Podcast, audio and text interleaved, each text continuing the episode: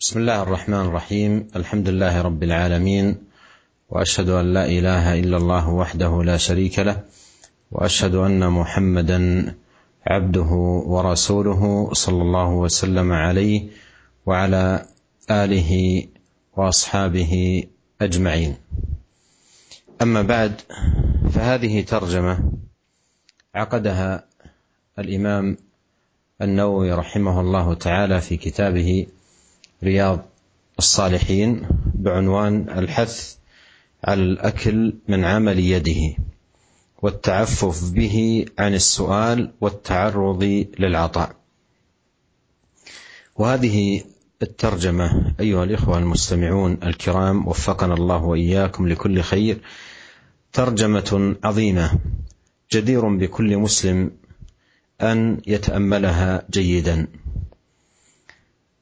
وذلك من أجل أن يتعفف عن سؤال الناس وعن التعرض للعطاء الذي يأتي من قبل الناس ويعمل يده التي من الله سبحانه وتعالى به عليها قوية صحيحة معافاة يعملها بالكد والعمل والجهد فيأكل من عمل يده لا أن يأكل من عطاء الناس وبذلهم له ومعونتهم ومساعدتهم.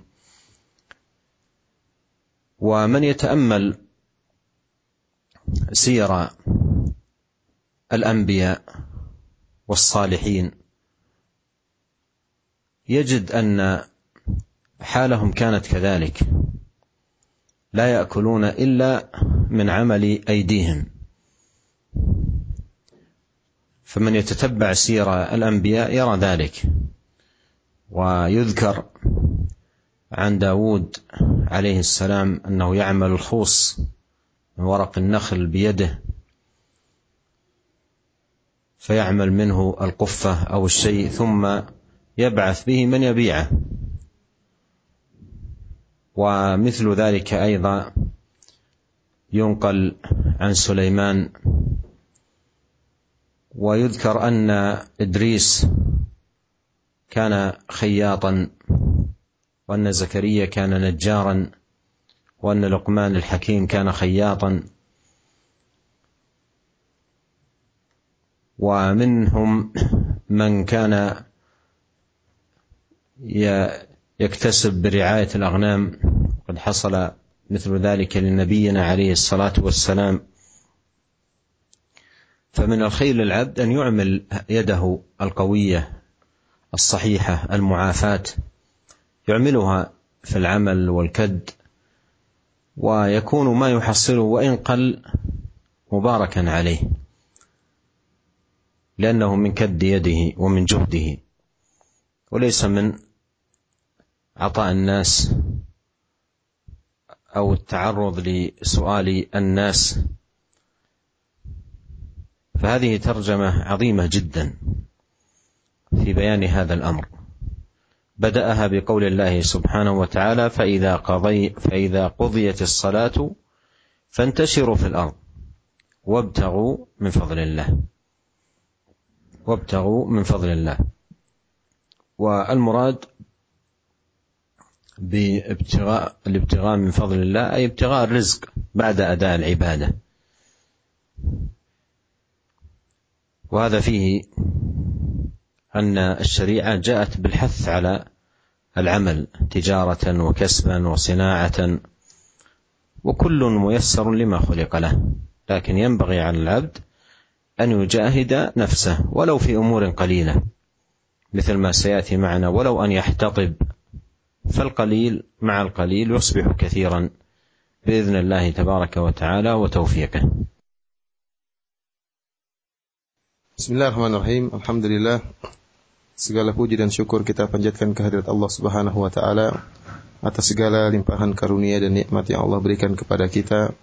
Salawat dan salam semoga senantiasa tercurahkan kepada junjungan kita, tauladan kita Nabi Muhammad sallallahu alaihi wasallam dan juga kepada keluarga beliau serta seluruh para sahabat beliau tanpa terkecuali. Para pendengar uh, di mana pun anda berada yang dirahmati oleh Allah Subhanahu Wa Taala, uh, kita masuk pada bab yang nomor nomor 59 di mana Al Imam Nawawi rahimahullah membawakan sebuah bab dalam kitabnya Riyadhus Shalihin bab al-hath 'ala al-akal min amali yadihi yaitu bab tentang anjuran untuk makan dari hasil jeripayah sendiri. Wa ta'affuf bihi anis su'al wa ta'arrud lil i'ta' dan juga untuk menjaga diri dengan beramal, dengan bekerja sehingga tidak meminta-minta kepada orang lain dan tidak menerima pemberian orang lain.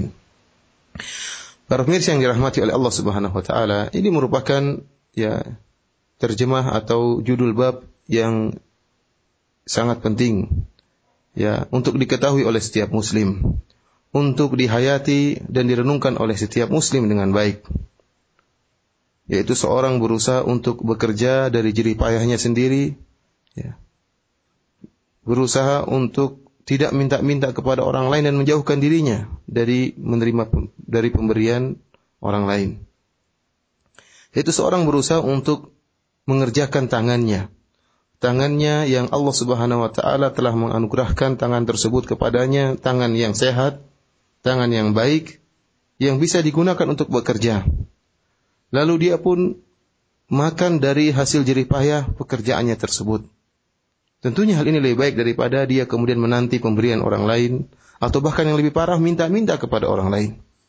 Barang siapa yang memperhatikan bagaimana perjalanan hidup para ambia dan para orang-orang soleh, maka dia akan mendapati demikianlah kondisi mereka, para ambia, para nabi, dan para orang-orang soleh.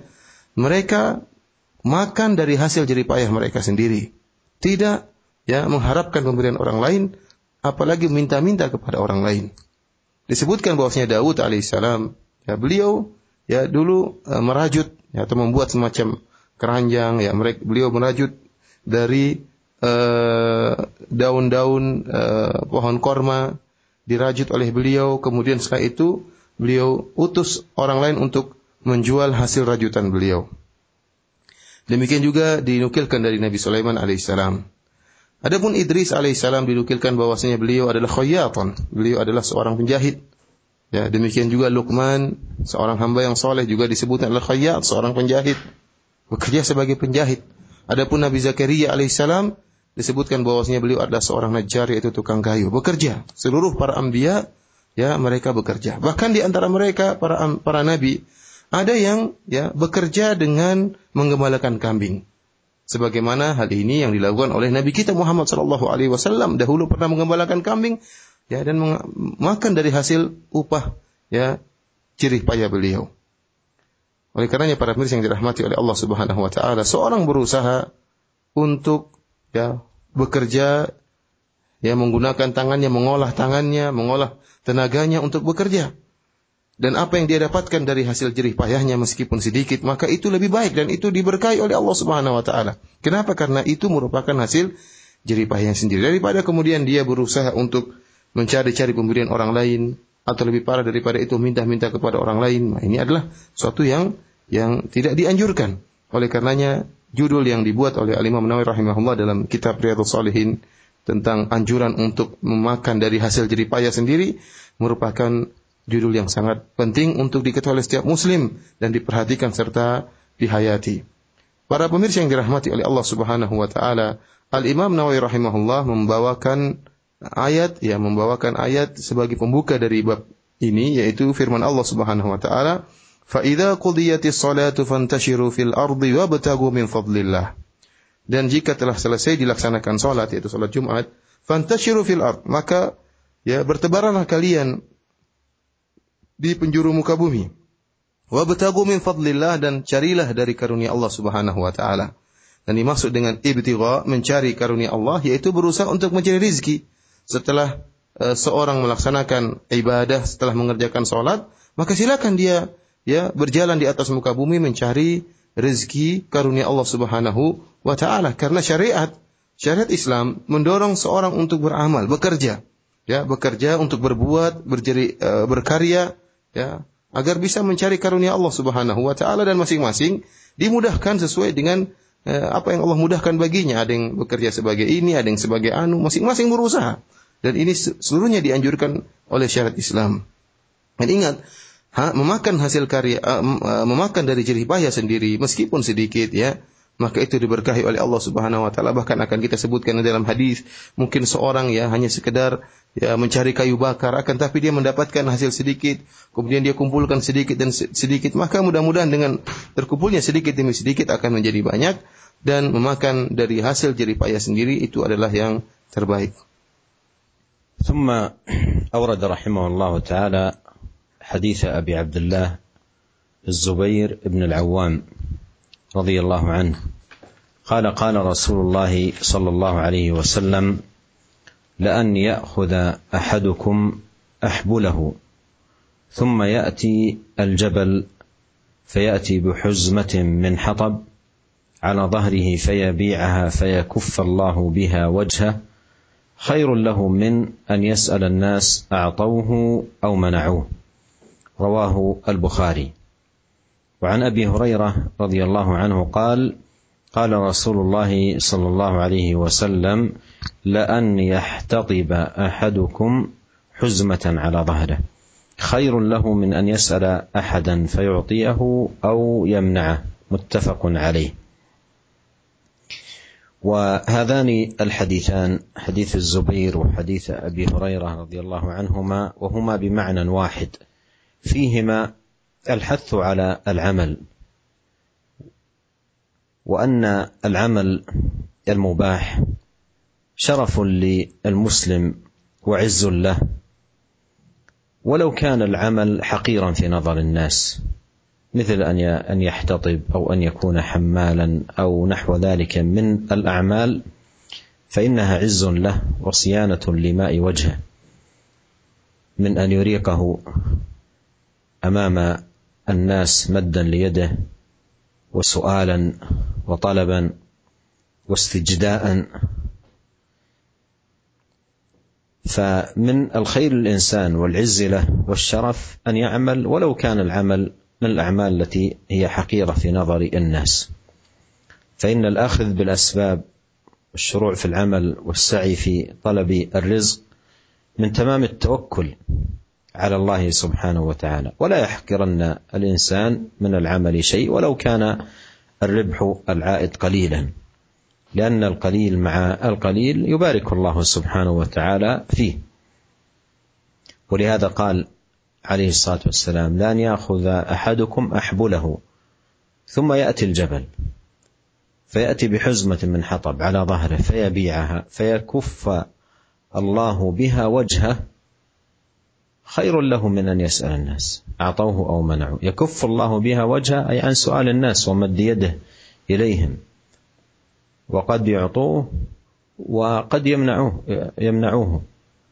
فمن الخير للعبد أن والعز والشرف له أن يعف نفسه عن السؤال بالكسب والعمل ولو كان في عمل من الأعمال المعدودة في الشيء الذي يعد حقيرا أو نحو ذلك Para pemirsa yang dirahmati oleh Allah Subhanahu wa taala. Kemudian Al-Imam Nawawi rahimahullah membawakan hadis pertama dari Abi Abdullah Az-Zubair bin Awam radhiyallahu taala anhu. Beliau berkata, Qala Rasulullah sallallahu alaihi wasallam, Rasulullah sallallahu alaihi wasallam bersabda, "La ayyakhudha ahadukum uhbulahu thumma ya'ti al-jabal." Yaitu salah seorang dari kalian mengambil tali-talinya lalu dia mendatangi gunung fayatiya bihuzmatin min hatabin ala dhahrihi fayabi'aha. Lalu kemudian dia mencari kayu bakar kemudian dia ikatkan kayu bakar tersebut dengan tali-tali tersebut lalu dia pikul dengan di atas pundaknya lalu dia jual kayu bakar tersebut. Fayakuffallahu biha wajhahu khairun lahu min an yas'alan nas a'tauhu aw mana'uh hal ini lebih baik ya baginya karena Allah Subhanahu wa taala ya e, menjaga wajahnya dari meminta-minta kepada orang lain. Apakah mereka memberinya atau tidak memberinya. Hadis ini diriwayatkan oleh Al-Imam Al-Bukhari. Hadis yang kedua dari sahabat Abu Hurairah radhiyallahu taala anhu maknanya sama di mana beliau berkata Rasulullah sallallahu alaihi wasallam bersabda la ayyah tatiba ahadukum huzmatan ala dhahir dhahrihi khairun lahu min an yas'ala ahadan fayu'tiyahu aw yamna'ahu muttafaqun alaih salah seorang dari kalian ya mencari kayu bakar dan diangkat di atas uh, pundaknya, ya, di atas punggungnya, lebih baik baginya daripada ia meminta kepada orang lain lalu diberi atau tidak diberi. Ini diriwayatkan oleh Al-Imam Al-Bukhari dan Al-Imam Muslim dalam sahih mereka berdua. Para pemirsa yang dirahmati oleh Allah Subhanahu wa taala, kedua hadis yang telah kita sebutkan ini ya, yaitu hadis Zubair bin Awam dan hadis Abu Hurairah radhiyallahu taala anhuma, maknanya sama. Dalam kedua hadis ini jelas ada dorongan dari Rasulullah sallallahu alaihi wasallam untuk bekerja. Pekerjaan yang diperbolehkan, pekerjaan yang mubah. Dan ini merupakan kemuliaan bagi seorang muslim. Meskipun pekerjaan tersebut mungkin menurut pandangan manusia merupakan pekerjaan yang rendah, pekerjaan yang hina, seorang mencari kayu bakar atau seorang memikul ya jadi eh, mikul-mikul barang ya. Sepertinya ini pekerjaan yang hina. Akan tapi jika pekerjaan tersebut mubah diperbolehkan, nah maka itu adalah hal yang mulia bagi seorang muslim untuk menjaga dirinya ya agar dia tidak eh, akhirnya eh, apa namanya eh, menjaga harga dirinya, tidak dia uh, buang harga dirinya dengan minta-minta kepada orang lain atau dia menjulurkan tangannya kemudian minta kepada orang lain, ini adalah perkara yang yang memalukan. Oleh karena yang merupakan suatu kebaikan yang dilakukan oleh seorang manusia, dia bekerja ya dari hasil kari, hasil jerih payahnya sendiri, tidak minta-minta kepada orang lain, meskipun pekerjaan tersebut mungkin rendah di hadapan orang lain. Dan ini merupakan bentuk kesempurnaan dari tawakal kepada Allah Subhanahu wa taala. Seorang bertawakal kepada Allah Subhanahu wa taala dengan berusaha, dengan bekerja. Dan jangan seorang pun merendahkan pekerjaan yang dia lakukan. Meskipun mungkin keuntungannya tidak banyak, sedikit. Mungkin keuntungannya sedikit. Akan tapi dengan keuntungan sedikit tersebut dia kumpulkan sedikit lagi dia kumpulkan, kemudian diberkahi oleh Allah Subhanahu wa taala, maka mudah-mudahan akan mencukupinya. Ya, oleh karenanya lihat dalam hadis ini Nabi Shallallahu alaihi wasallam mengatakan, ya la ayyah la, ayyakhudha ahadukum uhbulahu thumma ya'ti al-jabal fayatiya bi huzmatin min hatab seorang, dari kalian ya membawa talinya kemudian dia pergi ke gunung kemudian dia mencari kayu bakar kemudian dia ikat kayu bakar tersebut kemudian dia pikul di atas ya punggungnya lalu dia jual maka yang lebih baik fayakuffallahu biha wajhahu maka Allah Subhanahu wa taala akan menjaga ya menjaga kemuliaan wajahnya sehingga dia tidak perlu minta-minta kepada orang lain, tidak menjulurkan tangannya kepada orang lain. Karena jika dia minta kepada orang lain, mungkin diberi, mungkin tidak diberi, ya. Dua-duanya apakah dia diberi atau dia tidak diberi, ini memalukan dirinya. Ya. Bekerja dengan hasil memakan dari hasil jerih payah sendiri merupakan bentuk menjaga harga diri ya dan tidak merendahkan diri di hadapan uh, orang lain. ومن الأمثلة التطبيقية لهذا الهدي المبارك قول النبي عليه الصلاة والسلام لأن يحتطب أحدكم. وهذا توجيه آه، من النبي عليه الصلاة والسلام إلى أن يتجه الإنسان إلى السوق. يتجه إلى السوق ليتجر سواء بأن يحمل حطبا كما في هذا الحديث وهو من أقل الأمور التي يتجر بها. أو أن يتجر بغير آه، ذلك من الأمور المتاحة والمهيئة له مما أباح الله سبحانه وتعالى الاتجار به. فمن الأمثلة التطبيقية لذلك قصة الصحابي الجليل عبد الرحمن بن عوف وهي في صحيح البخاري. وهي قصة عجيبة وعظيمة ومؤثرة وأحد العشرة المبشرين آه، بالجنة. لما أتى إلى المدينة مهاجرا اخى النبي صلى الله عليه وسلم بينه وبين سعد ابن الربيع الأنصاري. وكان عند سعد بن الربيع الأنصاري رضي الله عنه امرأتين. فعرض على عبد الرحمن بن عوف أن يناصفه أهله وماله. بمعنى أن يطلق إحدى زوجتيه فتكون من نصيب عبد الرحمن بن عوف ينكحها وأن يعطيه نصف ماله. وهذا من الإيثار الذي عرفوا به رضي الله عنهم وأرضاهم يؤثرون على أنفسهم. فماذا قال عبد الرحمن؟ قال بارك الله لك في أهلك ومالك دلوني على السوق. قال بارك الله لك في أهلك ومالك دلوني على السوق أي أرشدوني على مكان السوق أين هو؟ بمعنى أنه سيذهب إلى السوق بهمة عالية وعزيمة عظيمة وجد ليتجر. وفعلا أتى السوق رضي الله عنه. فربح شيئا من أقط وشيئا من سمن أخذ يتجر فربح شيئا من أقط وشيئا من سمن. فرآه النبي عليه الصلاة والسلام بعد أيام بعد أيام أي من عمله في السوق تجارا رآه النبي عليه الصلاة والسلام وعليه أثر صفرة. فسأله ما هذا يا عبد الرحمن؟ ما هذا الأثر الذي عليك؟ قال تزوجت أنصارية. قال تزوجت أنصارية. قال فما سقت؟ أي مهرا لها. قال سقت وزن نواة من ذهب. سقت وزن نواة من ذهب. بعد أيام دخل السوق يتجر رزقه الله سبحانه وتعالى وتزوج زوجة أكرمه الله سبحانه وتعالى بها بهذا العمل الذي وفقه الله. له. فقال له النبي عليه الصلاة والسلام أولم ولو بشاة أي ولو بشاة واحدة.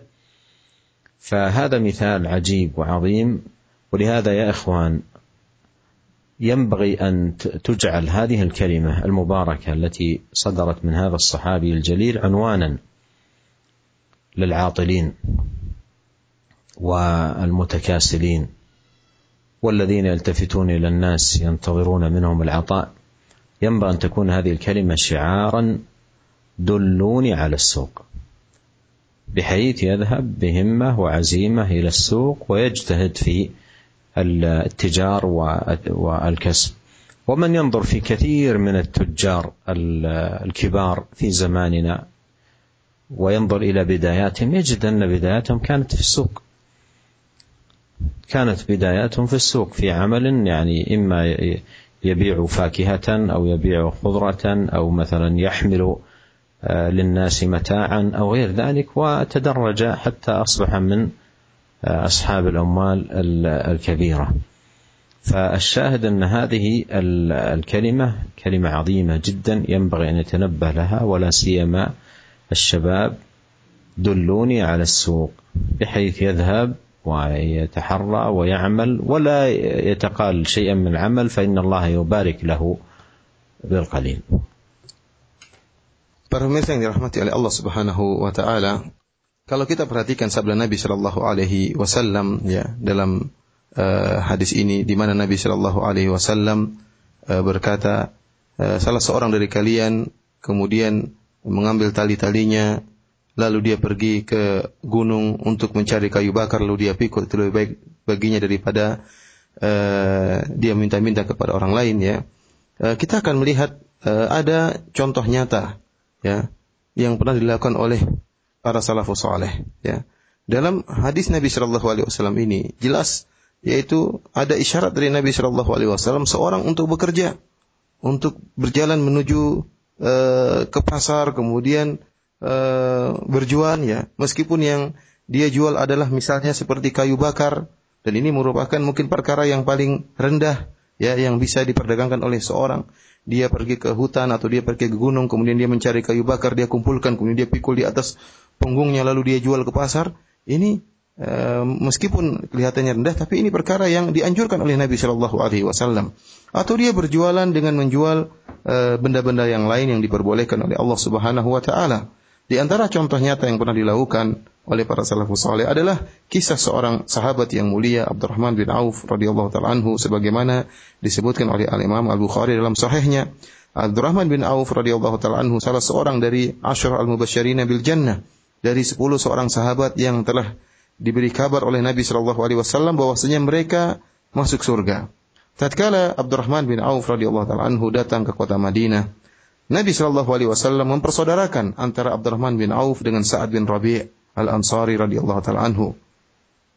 Dan tatkala itu Sa'ad bin Rabi radhiyallahu taala anhu memiliki dua orang istri. Dan dia termasuk salah seorang orang dari orang-orang kaya yang ada di kota Madinah. Maka Sa'ad bin Rabi radhiyallahu taala anhu ingin menawarkan atau memberikan setengah hartanya kepada Abdurrahman bin Auf.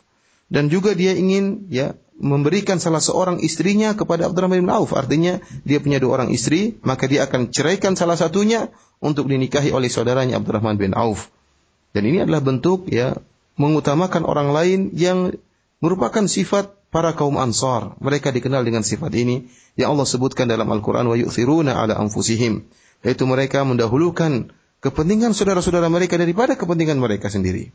Tatkala Abdurrahman bin Auf radhiyallahu taala anhu ditawarkan oleh Sa'ad bin Rabi setengah hartanya dan juga ditawarkan salah seorang dari istrinya, maka apa kata Abdurrahman bin Auf radhiyallahu taala anhu? Barakallahu laka fi ahlika wa malik. Abdurrahman bin Auf mengatakan, semoga Allah memberkahi engkau wahai Sa'ad bin Rabi. Semoga Allah memberkahi engkau, memberkahi keluargamu dan berkahi hartamu. Dulu ni ala suq. Kata Abdurrahman bin Auf, tunjukkan kepadaku mana pasar. Ini perkataan yang indah yang keluar dari Abdurrahman bin Auf. Perhatikan perkataan ini. Dulu ni ala suq. Tunjukkan kepadaku di mana pasar. Ya, artinya apa? Abdurrahman bin Auf ya dengan penuh semangat ya akan pergi menuju ke pasar dan akan ya berjualan bekerja di sana di pasar untuk mendapatkan keuntungan yang bisa dia dapatkan. Ya, bukan kemudian dia uh, minta-minta kepada orang lain bahkan ditawarkan oleh Sa'ad bin Rabi setengah hartanya dia tolak karena dia ingin bekerja, pergi ke pasar dan berusaha mencari rezeki dari Allah Subhanahu wa taala. Akhirnya dia pun masuk ke dalam pasar dan berjualan dan dia mendapatkan keuntungan berupa akid yaitu semacam susu yang dikeringkan dan juga saman ya. E, dia juga mendapatkan akid dan saman. Akhirnya setelah beberapa hari dia bekerja di pasar e, Nabi Shallallahu Alaihi Wasallam melihat Abdurrahman bin Auf. Akan tapi ada suatu yang lain pada diri Abdurrahman bin Auf. Di bajunya ada e, bekas warna kuning. Maka Rasulullah SAW bertanya, apa ini wahai Abdurrahman bin Auf? Kok ada warna kuning di baju Abdurrahman bin Auf? Kata beliau, tazawwaj itu aku telah menikah. Artinya warna kuning tersebut adalah warna dari e, parfumnya e, istrinya yang masih tersisa di e, bajunya. Maka kata Abdurrahman bin Auf, tazawwaj itu ansariyah. Saya telah menikah dengan seorang wanita ansariyah. Maka Nabi SAW bertanya, Fama sukt, apa yang kau berikan kepada wanita Ansariyah tersebut? Mahar apa yang kau berikan? Maka kata Abdurrahman bin Auf, suktu wazna nawatin min dhahab. Saya memberikan mahar kepada istriku ya berupa uh, emas uh, sebesar biji uh, atau sebesar biji korma. Lihat, Abdurrahman bin Auf bisa mendapatkan harta emas untuk dijadikan mahar kepada istrinya dalam beberapa hari setelah dia bekerja di e, di pasar. Dalam beberapa hari dia bisa mengumpulkan harta bahkan bisa bisa menikah. Ini menunjukkan bagaimana semangat beliau dalam bekerja ya. Kemudian kata Nabi sallallahu alaihi wasallam, "Aulim walau bisyah." Hendaknya engkau membuat walimah meskipun dengan menyembelih seekor seekor kambing. Ini merupakan contoh praktek nyata yang sangat menakjubkan ya yang dilakukan oleh Abdurrahman bin Auf radhiyallahu taala anhu ya sahabat yang sangat mulia dan hendaknya ucapan beliau yang beliau ucapkan tatkala ditawarkan harta oleh Sa'ad bin Rabi dan ditawarkan wanita oleh Sa'ad bin Rabi, ucapan beliau dulu ni ala suq, tunjukkan kepadaku mana pasar. Hendaknya menjadikan syiar para pemuda, syiar kita untuk tidak bermalas-malasan, tapi berusaha bekerja. Tunjukkan kepada kepadaku di mana pasar. Artinya agar kita bekerja masuk dalam pasar tersebut, kemudian berjualan, bukan menanti-nanti pemberian orang lain atau mengharapkan belas kasih orang lain, Hendaknya seorang berusaha untuk bekerja, ya meskipun pekerjaan-pekerjaan yang ringan atau sepele yang dianggap uh, penghasilannya sedikit. Dia Abdurrahman bin Auf. Dia bekerja dari awal, kerja awal hasilnya cuma akid berupa uh, susu yang dikeringkan, hasil yang sedikit akan tapi dia berusaha dan berusaha dalam beberapa waktu yang singkat dia pun bisa memperoleh emas dan bisa menikah dengan wanita Ansariyah.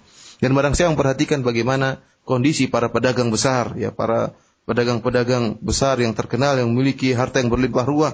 Kalau kita lihat bagaimana uh, kondisi awal mereka, tentunya mereka tidak tiba-tiba menjadi pedagang besar. Tapi mereka dahulu bekerja dengan pekerjaan yang mungkin ringan, pekerjaan yang sepele. Ada di antara mereka yang hanya mungkin berjualan buah-buahan, ada di antara mereka yang menjual sayur-sayuran, ada yang mungkin memikul barang orang lain ya.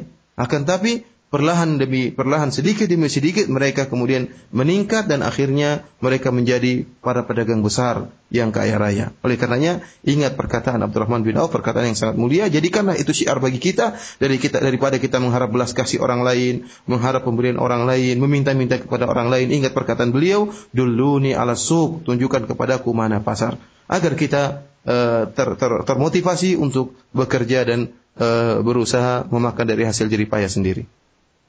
ثم أورد رحمه الله تعالى حديث أبي هريرة رضي الله عنه عن النبي صلى الله عليه وسلم قال كان داود عليه السلام لا يأكل إلا من عمل يده رواه البخاري. وهذا الحديث أيها الإخوة الكرام فيه فضل الاكتساب وفضل العمل باليد. وتقديم ما يباشره الإنسان عملا بيده على ما يباشره بغيره. وأن أفضل الكسب ما اكتسبه الإنسان بعمل يده. وقد يسأل سائل عن وجه تخصيص داود عليه السلام. قال كان داود عليه السلام لا يأكل إلا من عمل يده. وقد عرفنا أن هذا شأن النبيين عليهم صلوات الله وسلامه. وقد ذكر في الحكمة من ذلك أن اقتصاره عليه صلوات الله وسلامه في أكله على ما يعمله بيده لم يكن من سبب ذلك الحاجة. لم يكن سبب ذلك الحاجة لأنه كان خليفة في الأرض. كما قال الله ذلك سبحانه وتعالى في القرآن. جعله الله خليفة. ومع ذلك كان يكتسب ويأكل من عمل يده يبتغي الأكل من, من الطريق الأفضل. يبتغي عليه صلوات الله والسلام الأكل من الطريق الأفضل. ولهذا أورد نبينا صلوات الله والسلام عليه قصته ونص عليه خاصة لاجل هذا الامر في مقام الاحتجاج بها على ما ياكله ويطعمه الانسان من كسب يده وان كان قادرا في الوقت نفسه على تحصيل الاكل أو الطعام بمباشره الاخرين. Kemudian Al Imam Nawawi rahimahullah membawakan hadis berikutnya dari sahabat Abu Hurairah radhiyallahu taala anhu dari Nabi sallallahu alaihi wasallam bahwasanya beliau bersabda kana Dawud alaihi salam la ya'kulu illa min amali yadihi rawahul Bukhari. Bahwasanya Dawud alaihi salam beliau tidaklah makan kecuali dari hasil jerih payah beliau ya. Hadis ini diriwayatkan oleh Imam Al Bukhari dalam sahihnya. Para pemirsa yang dirahmati oleh Allah Subhanahu wa taala dalam hadis ini uh, dijelaskan bahwasanya uh, Nabi Dawud alaihi salam beliau tidak makan kecuali dari hasil jerih payah pekerjaan beliau sendiri. Dan ini merupakan uh, hasil yang terbaik yang bisa dilakukan oleh seorang, yaitu seorang memakan dari hasil jerih payahnya sendiri. Meskipun bisa jadi seorang mampu untuk menyuruh orang lain bekerja, tetapi e, hasil dari jerih payahnya sendiri itu lebih baik daripada e, kalau dia memerintahkan orang lain untuk melakukan pekerjaan. Seorang mungkin bertanya, kenapa Nabi Shallallahu Alaihi Wasallam dalam hadis ini mengkhususkan penyebutan Nabi Daud alaihissalam? Padahal seluruh para nabi, seluruh ambia, seluruh para rasul, sebagaimana telah kita sebutkan, mereka bekerja, seluruhnya bekerja dengan hasil jerih payah mereka sendiri. Ya. Disebutkan bahwasanya di antara hikmah kenapa Nabi Shallallahu alaihi wasallam mengkhususkan penyebutan Nabi Daud alaihissalam. Kenapa? Karena Nabi Daud alaihissalam tatkala beliau bekerja dengan jerih payah beliau sendiri dengan kerjaan langsung tangan beliau, itu bukan karena beliau karena hajah, karena kebutuhan beliau kemudian ya karena miskin, karena tidak punya uang, karena tidak punya makanan sehingga beliau harus uh, bekerja dengan hasil tangan hasil karya beliau sendiri dengan jerih payah beliau sendiri. Kenapa? Karena Nabi Daud alaihissalam adalah raja, khalifah fil ard. Kita tahu Nabi Daud alaihissalam adalah raja di atas muka bumi tatkala itu. Ya, dia adalah orang yang yang sangat mudah untuk memerintahkan orang lain bekerja. Sangat mudah untuk memerintahkan anak buahnya untuk mencari makanan buat beliau. Akan tapi meskipun demikian, Nabi Daud alaihissalam berusaha untuk makan dari cara yang terbaik. Meskipun dia mampu untuk merintahkan orang lain. tapi dia ingin makan dari hasil jerih payahnya sendiri. Oleh karenanya beliau bekerja langsung. Ya, bekerja langsung. Ya, menggerakkan, mengolah ya tangannya, mengolah tenaganya untuk bisa menghasilkan sesuatu untuk beliau makan dari hasil jerih payah beliau tersebut. Oleh karenanya Nabi Shallallahu Alaihi Wasallam mengkhususkan penyebutan Nabi Daud alaihissalam untuk menjelaskan bahwasanya Nabi Daud alaihissalam bekerja dengan tangannya itu bukan berarti dia sedang butuh tidak, tapi dia ingin makan dari hasil yang terbaik, yaitu dia makan dari hasil pekerjaannya sendiri lebih baik daripada dari hasil dia memerintahkan orang lain untuk uh, bekerja. ثم أورد رحمه الله تعالى حديث أبي هريرة أن رسول الله صلى الله عليه وسلم قال: كان زكريا عليه السلام نجارا رواه مسلم وهذا فيه كسابقه فضل كسب اليد والحث على الأكل من عمل اليد وأن هذا هو شأن النبيين. وقد قال المصنف الإمام النووي رحمه الله تعالى في شرحه لهذا الحديث في شرحه لصحيح مسلم عندما شرح هذا الحديث قال فيه جواز الصنائع.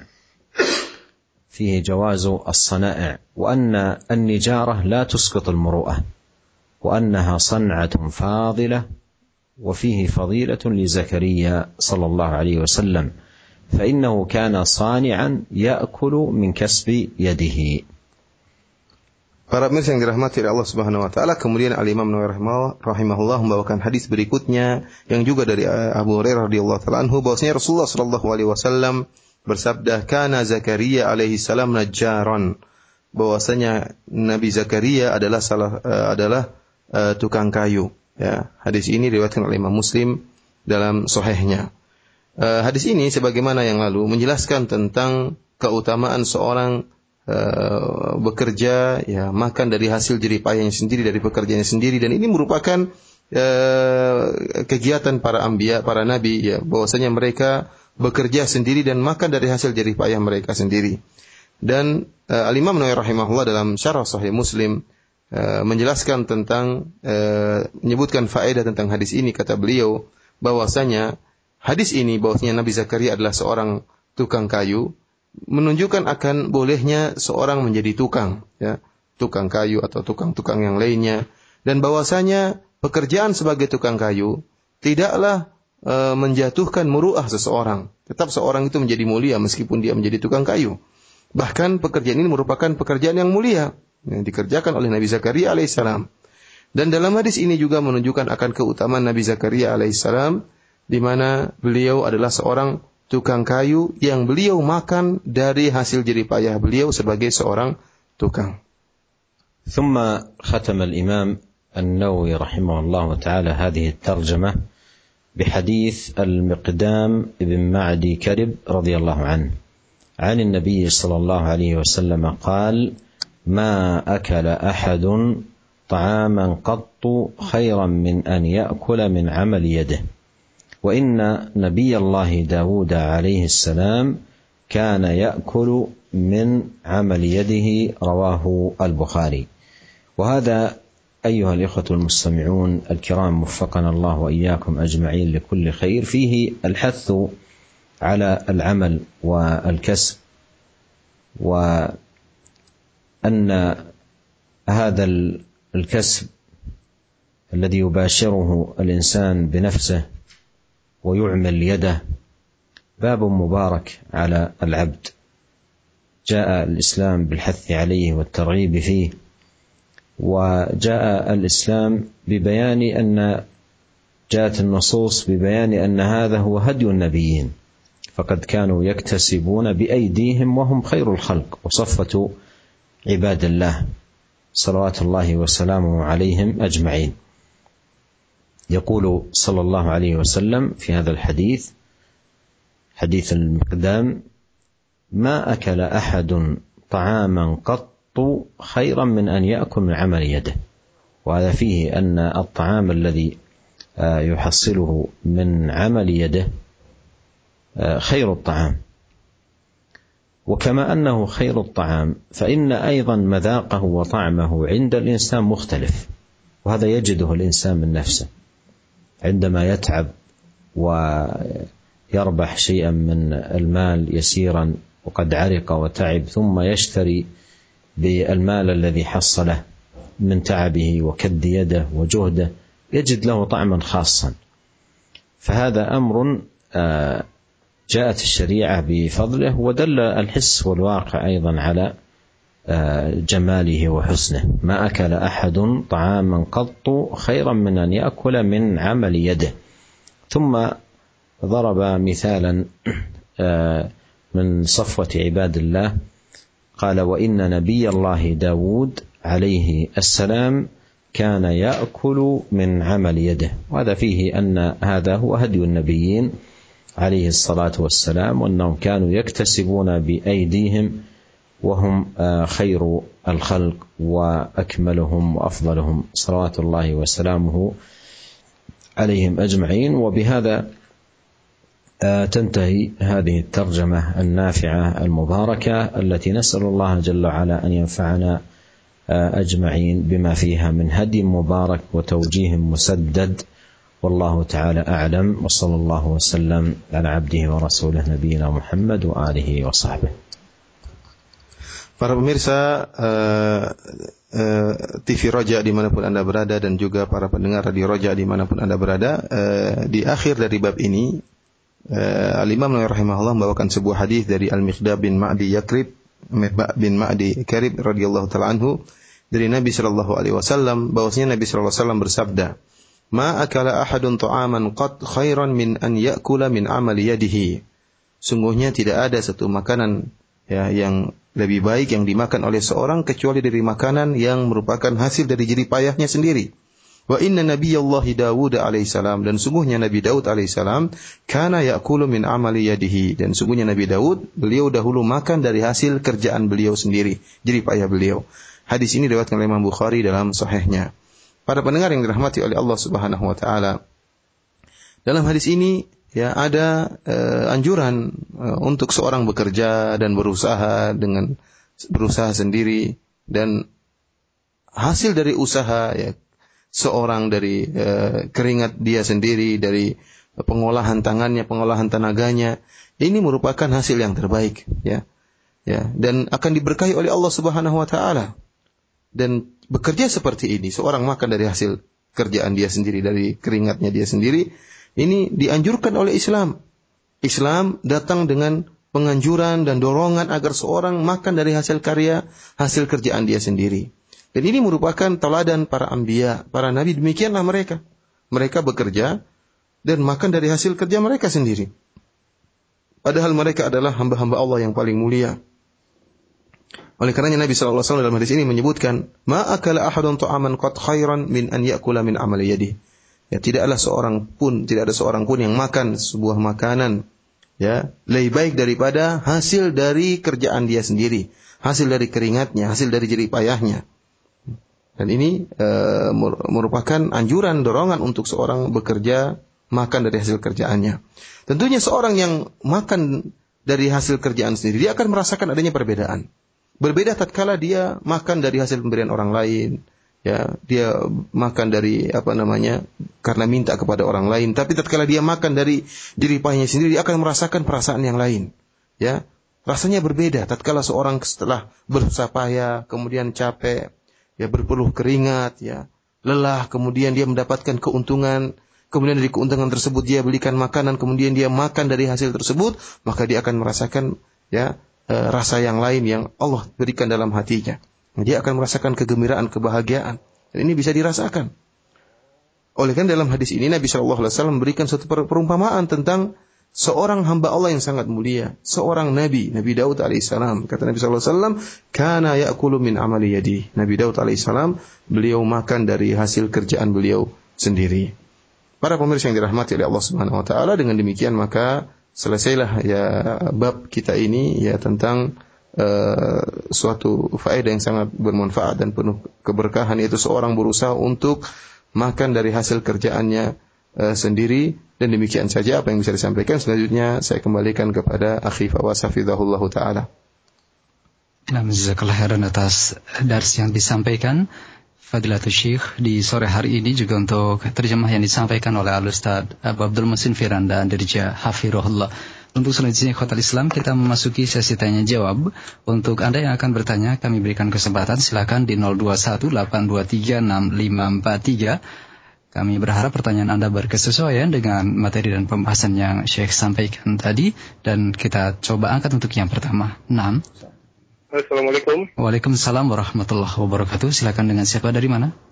Uh, dengan Abu Daud di Jakarta. Silakan Pak Abu Daud.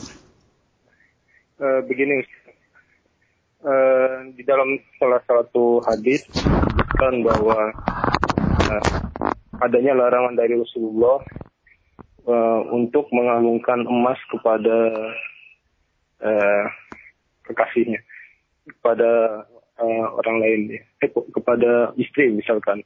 Nah, sedangkan kita tahu bahwa perhiasan itu dihalalkan bagi perempuan. Bagaimana penjelasannya begini? Iya, baik. Terima kasih Pak Abu Daud atas interaksi Bapak. Nah, silakan Ustaz. Uh, saya kurang dengar dengan baik. Iya, iya. Pertanyaan Pak Abu Daud tadi, beliau menyatakan bahwa ada satu hadis yang uh, berisi larangan untuk memakaikan emas kepada uh, wanita. Sementara uh, beliau sampaikan bahwasannya kita uh, mendapati juga bahwa ada anjuran untuk me, mengenakan perhiasan. Apakah uh, maksud dari hadis yang uh, pertama tadi? Mohon penjelasannya. هذا سائل يسأل عن حديث يقول إنه سمعه أن النبي صلى الله عليه وسلم منع شخصا أن يلبس زوجته الذهب أو أن يعطيها الذهب. وهذا لا أعرف له أصلا. ولعله أشكل عليه مع الحديث الذي هو حديث عبد الرحمن بن عوف وأنه أمهر زوجته نواة من قطعة من الذهب بقدر النواة. فإعطاء الرجل لزوجته من الذهب إما مهرا أو عطية أو هدية كل ذلك لا حرج فيه وما أشار إليه السائل لا أعلم له أصلا. Uh, Syekh menjelaskan bahwasanya uh, adapun larangan tentang seorang tidak boleh menggunakan atau memakaikan emas kepada istrinya, maka beliau mengatakan saya tidak mengetahui ada larangan seperti ini dan saya tidak tahu ada hadis yang menjelaskan akan hal ini. Ya mungkin uh, hal ini kita bisa lihat dari hadis yang tidak tadi kita sebutkan tentang kisah Abdurrahman bin Auf radhiyallahu taala anhu yang memberikan mahar kepada istrinya beberapa potongan emas ya seukuran uh, apa namanya biji-biji uh, korma berupa emas. Ya, oleh karenanya seorang seorang suami yang memberikan emas kepada istrinya atau memakaikan emas kepada istrinya apakah hadiah atau yang lainnya maka ini uh, tidak mengapa dan tidak uh, bukan merupakan satu yang diharamkan dalam syariat. Taib heran atas jawabannya. Kita akan dari pendengar yang kedua sudah ada Bapak Nuha di Jakarta Timur. Silakan Pak. Assalamualaikum warahmatullahi wabarakatuh ya Syekh. Waalaikumsalam warahmatullahi wabarakatuh. Uhibbuka fillah ya Syekh. Ana ingin bertanya kepada Syekh, uh, Ana seorang tol, seorang penuntut ilmu dari Jakarta Timur. Kan tapi dua bulan ini Ana dilarang untuk datang ke kajian oleh orang tua dan orang tua menyuruh Ana untuk lebih fokus belajar UN. Masih belajar eh, di mana? Di SMA. SMP. SMP, masya Allah. Uh, ya Syekh, apakah yang seharusnya anak lakukan dan kepada orang tua anak? Dan apakah anak boleh marah terhadap orang tua anak? Karena anak sudah menjelaskannya berkali-kali bahwa anak ingin belajar um, ingin mengaji di kajian-kajian ilmiah. Iya. akan tapi tidak diperbolehkan sampai anak menangis. Iya baik. Terima kasih. Uh, ya, Syekh, satu lagi. uh, mohon doanya juga Syekh untuk mendapatkan ditunjukkan oleh Allah sekolah yang terbaik ya Syekh Terima kasih. Iya. Nah, silakan Ustaz. هذا الشاب وفقه الله ومن عليه بالعلم النافع يسأل يقول أنه حريص على العلم الشرعي وحضور مجالس العلم الشرعي وأن والده يمنعه من ذلك وأن والده يمنعه من ذلك ويرغب أن يكون آه، تعلم ابنه للعلوم الدنيوية فقط دون أن يتعلم شيئا من أمر دينه. ويسأل هل يجوز له أن يغضب على والده أو على والديه لهذا الصنيع؟ والجواب أنه لا يجوز له أن يغضب على والديه بل الواجب عليه أن يترفق معهما وأن يعاملهما بالمعاملة الطيبة الحسنة النافعة وفي الوقت نفسه لا يلزمه طاعتهما في نهيهما له عن تعلم دينه لأن الدين ألزم ومعرفة العبد ما بما خلق له من عبادة وطاعة ألزم ولا يلزم في ذلك إذن الوالدين ولا سيما إذا كان ذلك لا يتطلب سفرا وبعدا عن الوالدين والقيام بحقوقهما فمجالس العلم التي فيها تعليم السنة والهدي هدي النبي الكريم عليه الصلاة والسلام يحضرها وفي الوقت نفسه آه، يعامل والديه بالمعاملة الحسنة الطيبة آه، ولا يغضب عليهما بل يترفق معهما ويعذرهما لأنهما يجهلان هذا الأمر وإلا لو علم بفضله ومكانته لم يمنع ابنهما عنه Uh, saya menjelaskan bahwasanya tentang uh, pertanyaan uh, akhi tadi yang bertanya tentang uh, larangan orang tuanya untuk menuntut ilmu syar'i. Uh, beliau mengatakan bahwasanya uh, bagaimanapun kondisinya seorang anak tidak boleh kemudian marah-marah kepada kedua orang tuanya yang melarang dia untuk menuntut ilmu, menghadiri majelis ilmu. Akan tapi yang wajib bagi dia untuk bersikap lemah lembut kepada kedua orang tuanya, bermuamalah dengan muamalah yang terbaik. Uh, dan uh, meskipun uh, tidak lazim bagi dia, tidak wajib bagi dia untuk taat kepada kedua orang tuanya. Tatkala orang tuanya melarang dia untuk menuntut ilmu, tidak perlu dia taat kepada orang tuanya. Karena agama telah mewajibkan kita untuk kita belajar belajar agama itu wajib bagi kita. Oleh karenanya tatkala seorang belajar agama tidak perlu uh, mendapatkan izin dari kedua orang tua. Ya, apalagi tatkala menghadiri majelis ilmu tersebut tidak mengharuskan adanya safar. Dia tidak mengaji keluar kota tidak ya, tapi masih dalam suatu kota dan tidak tidak perlu safar maka ini tidak perlu minta izin kepada kedua orang tua. Karena dia bisa balik ke rumah orang tuanya dan bisa juga berkhidmah melayani kedua orang tuanya. Sehingga tatkala dia menghadiri majelis-majelis ilmu, ya tidak perlu dia minta izin kepada kedua orang tuanya. Akan tapi tetap dia berusaha untuk bermuamalah dengan muamalah yang terbaik terhadap kedua orang tuanya, bersikap lemah lembut kepada kedua orang tuanya dan memberi uzur kepada kedua orang tuanya. Karena kedua orang tuanya tidak mengerti akan keagungan ilmu, akan pentingnya menuntut ilmu. Seandainya kedua orang tuanya tahu akan pentingnya menuntut ilmu, tentunya kedua orang tuanya tidak akan melarang dia untuk menuntut ilmu. Oleh karenanya intinya hendaknya dia berusaha bersikap lemah lembut ya, tetap belajar dan tetap ber, berlemah lembut kepada orang tua dan berusaha untuk menyenangkan hati kedua orang tua. Nah, atas jawaban dan nasihat yang telah Syekh sampaikan. Kita angkat pertanyaan dari pesan singkat berikutnya dari Umuroyan di Sulawesi Selatan yang bertanya, Assalamualaikum warahmatullahi wabarakatuh ya Syekh tentang sabda Rasulullah Shallallahu Alaihi Wasallam, janganlah kamu meminta sesuatu pun kepada manusia Ketahuilah ya Syekh bahwa saya sakit dan telah uh, meminum beberapa macam obat herbal karena dalam medis penyakit saya belum uh, ada obatnya dan telah satu tahun ini saya meminta uh, bantuan dari beberapa orang berupa daun sirsak uh, untuk penyembuhan penyakit saya tersebut. Terkadang saya juga uh, mengirim sesuatu untuk ucapan terima kasih kepada mereka.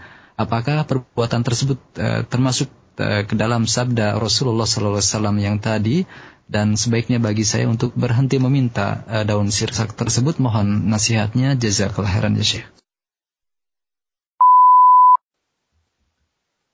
إذا كنت أعطيتهم عوض أو إذا كنت أعطيتهم عوضا عن هذا الذي أحضروه فهذا ليس من السؤال وإنما هذا شيء طلبت منهم إحضاره بعوض أعطيت دفعته لهم فهذا لا يعد من السؤال saya menjelaskan bahwasanya jika uh, ibu uh, uh, tatkala minta tolong untuk didatangkan atau diberikan daun sirsat, kemudian ibu memberikan uh, sebagai tanda terima kasih memberikan suatu kepada mereka, maka kata Syekh ini tidak tidak tidak termasuk dalam larangan Nabi Shallallahu Alaihi Wasallam karena ibu memberi semacam upah atau sebagai tanda terima kasih uh, kepada mereka.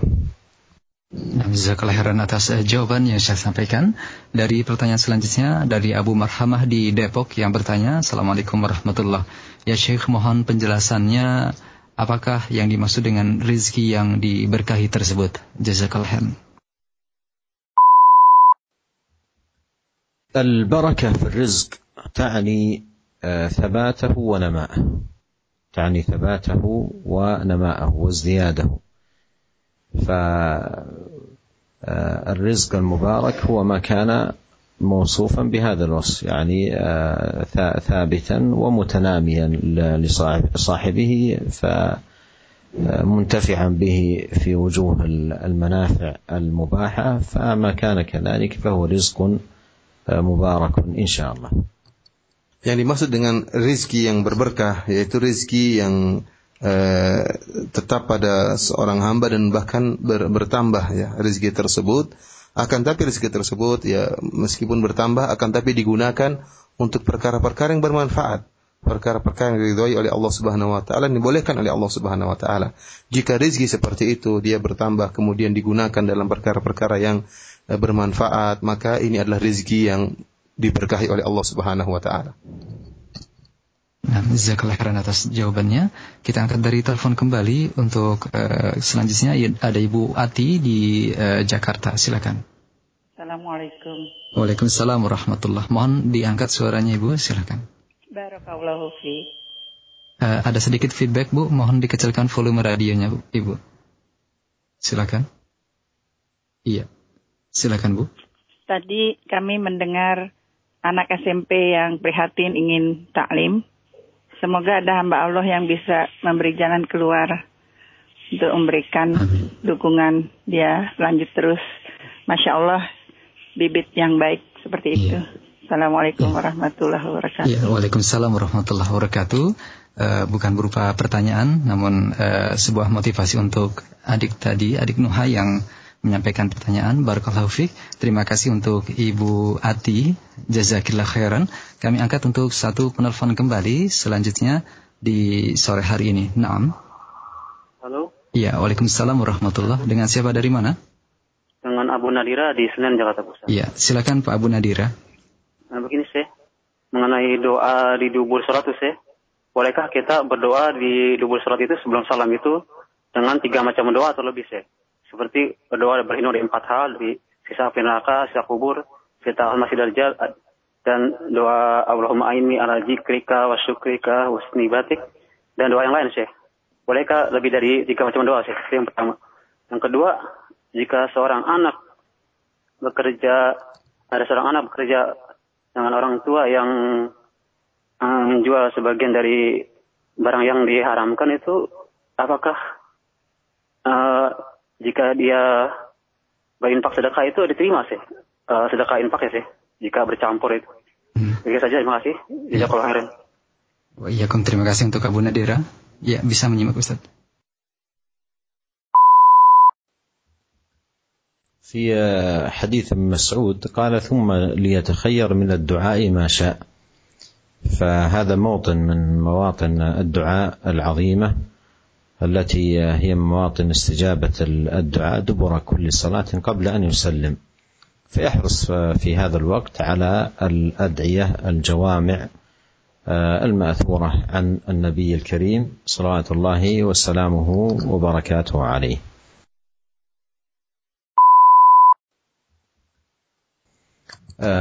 إذا كان والدك على هذا الوصف اولا عليك أن تناصح والدك أن يتجنب الكسب الحرام وتبين له بالأدلة خطورة ذلك عليه وعلى أولاده والنصيحة للوالد أولى وأحرى. ومال الوالد مختلط فيه الحلال وفيه الحرام وأكلكم من الحلال وتحريه والصدقة منه بإذن الوالد تؤجرون عليها بإذن الله تبارك وتعالى. ونسأل الله لنا ولكم أجمعين التوفيق والعون على كل خير.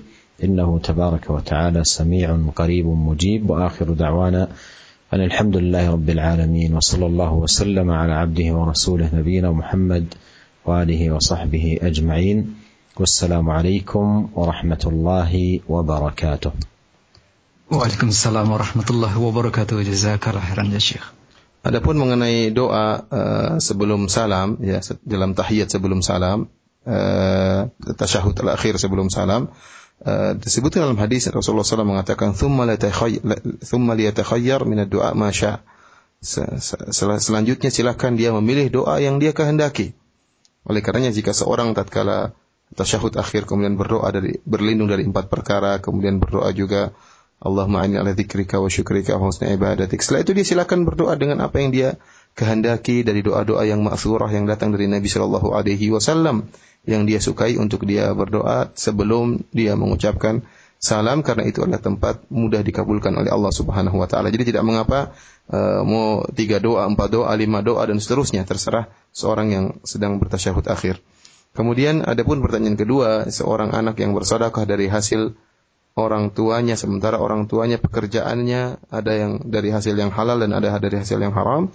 Kata Syekh bahwasanya wajib bagi sang anak untuk menasihati orang tuanya, menasihati ayahnya tentang haramnya e, bekerja dengan hasil yang haram, tentang bahayanya pekerjaan tersebut. Karena pekerjaan dari hasil yang haram berbahaya bagi sang ayah dan juga bagi anak-anaknya. Berusaha dijelaskan dengan cara yang lembut dan juga berusaha disebutkan dengan dalil-dalil semoga orang tuanya sadar. Adapun sang anak tatkala makan dari hasil orang tuanya yang bercampur tadi mudah-mudahan tidak mengapa dan dia berusaha menyedekahkan kalau dia bersedekah dari hasil orang tuanya, dari dia pilih dari hasil yang halal, dia sedekahkan, insya Allah diterima oleh Allah Subhanahu wa taala. Demikian para pemirsa yang dirahmati oleh Allah Subhanahu wa taala kajian kita pada kesempatan kali ini. Semoga Allah Subhanahu wa taala mudahkan kita untuk bersua di kesempatan yang lain. Wabillahi taufiq wal hidayah. Assalamualaikum warahmatullahi wabarakatuh.